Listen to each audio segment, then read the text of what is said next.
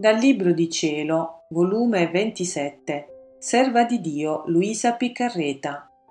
12 ottobre 1929. Col vivere nel divin volere, il volere umano sale e il divino scende.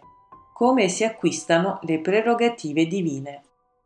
Stavo facendo il mio solito giro nel Fiat Vino e chiamando tutto ciò che aveva fatto nella creazione e redenzione, li offrivo alla maestà divina per impetrare che la divina volontà fosse conosciuta affinché regni e domini in mezzo alle creature. Ma mentre ciò facevo, pensavo tra me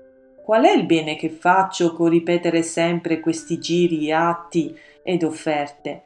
Ed il mio amabile Gesù, muovendosi nel mio interno, mi ha detto Figlia mia, ogni volta che giri nelle opere nostre e ti unisci a quei medesimi atti che fece il mio fiat nella creazione e redenzione, per offrirceli tu fai un passo verso del cielo e la mia divina volontà fa un passo verso la terra, sicché come tu sali, essa scende, mentre resta immensa, si impicciolisce e si chiude nell'anima tua, per ripetere insieme con te i tuoi atti, le tue offerte, le tue preghiere e noi sentiamo che il nostro volere divino prega in te. Sentiamo uscire da te il suo respiro, sentiamo il suo palpito, che mentre palpita in noi, nel medesimo tempo palpita in te.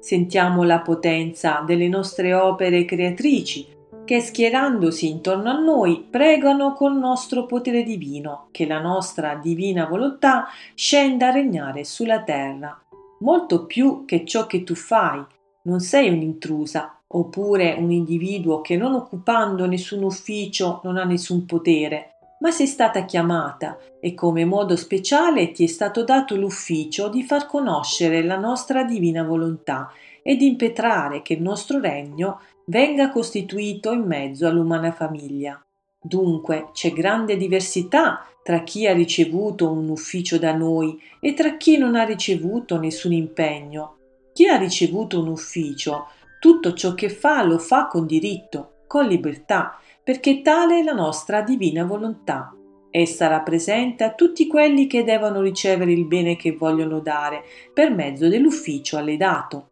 sicché non sei solo tu che fai il passo verso il cielo, ma insieme a te tutti quelli che conosceranno la mia divina volontà ed essa scendendo scende per mezzo tuo in tutti quelli che la faranno regnare. Perciò l'unico mezzo per ottenere il regno del fiat divino è servirtene delle opere nostre per ottenere un bene sì grande.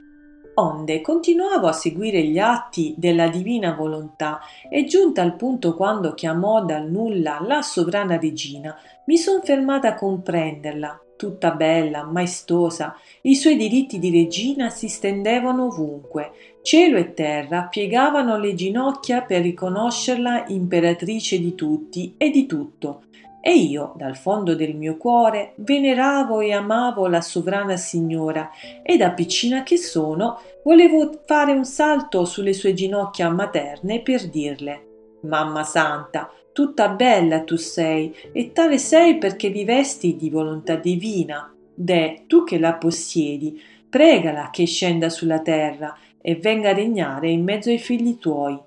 Ma mentre ciò facevo, il mio adorato Gesù ha soggiunto.